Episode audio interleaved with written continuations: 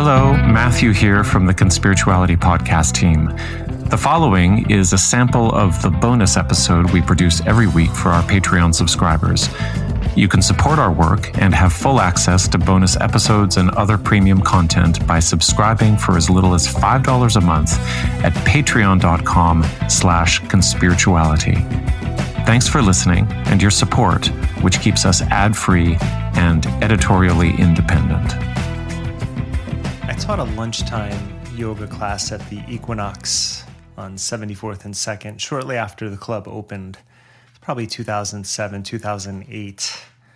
It was one of those classes that slowly form a community. So after a few months of being there, you had the same 10 or 15 people there religiously. And then, of course, you'd have people coming in and out somewhat regularly, irregularly, or just once in a while the way the room was structured was this weird L shape.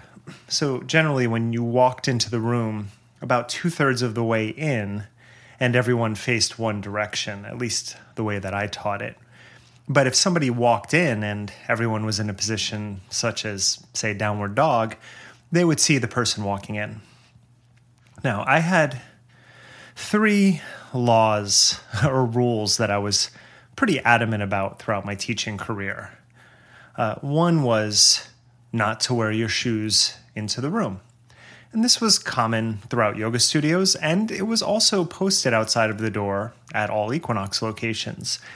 So there was precedent. Of course, some people didn't like to listen, but I would always let people know if I saw them coming in with their shoes on to put them outside where there was always space. I received pushback 10 or 15% of the time. Most of the time, people understood or had just forgotten. And there are two reasons for this, and one is a little bit more philosophical, and one is sanitary. Uh, the philosophical one is the one that I learned, just very basically in the sense that when you enter a space that is meant for focus and healing or meditation, whatever that is, to leave the instrument that carries you throughout the world outside. Your shoes are what you use to walk around throughout society. But when you enter that space, it's time to even symbolically leave it. Now, in a location like Equinox, I didn't really talk about that much. I didn't always get deep into the philosophy because it's a different environment, and I was always aware of my environment when I taught there the other one that I think anyone can understand, especially now that we've gone through a pandemic, is just sanitary. People are walking around with their out their shoes on. Their their hands are walking around. Sometimes their hands are put on the floor. Just don't bring whatever's on the bottom of your shoes into that space.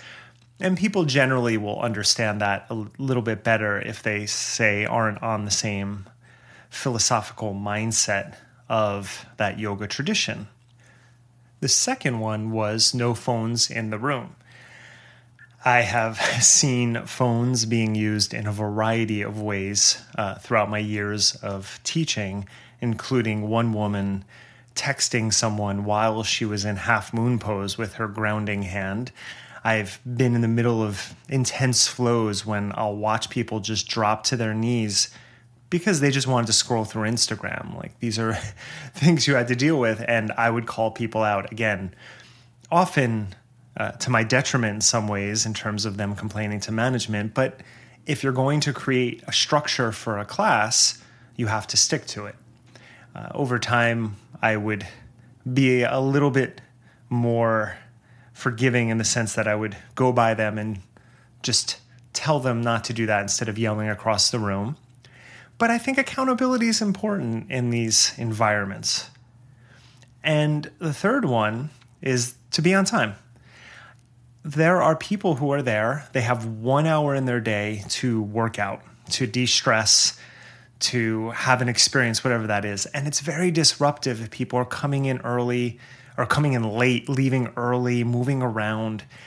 When the class starts, from that moment, no one else should enter the room. Now, Equinox had a policy that you're allowed to enter up to 10 minutes late with instructor approval. And sometimes people would look at me from outside the door and ask, even under 10 minutes, and they would ask. And usually, I mean, under 10 minutes was always fine unless the room was too crowded. But the after 10 minute mark, it's not just about not letting people in and being disruptive. It's also the first 10 to 15 minutes of my flow was the warm up. I'm not going to let you into a space where you haven't warmed up and immediately start doing more challenging transitions and postures. That just is not a good look on the instructor's part. And the reality is just be on time. Like the, like you're wasting everyone's time if you're late to something. Now, that said, teaching for so long in New York City, subway issues, uh, you know, there's there's a myriad of problems that can make you late on occasion. In Los Angeles, where I was teaching up until the pandemic, driving, you never know when an accident's going to happen. There there are many things that could make you late once in a while, and in that sense, if that was the case, it's not a problem. You, you got there, you're probably stressed already. You only have 45 minutes left, but you want to move and just get that out of you. Understandable. One day at that 74th and 2nd Street class, I had someone walk in about a half an hour through a one hour class. I had never seen her before, I've never seen her since. But she walked in, and everyone was in down dog as it was. And she put her mat down near the back of the class.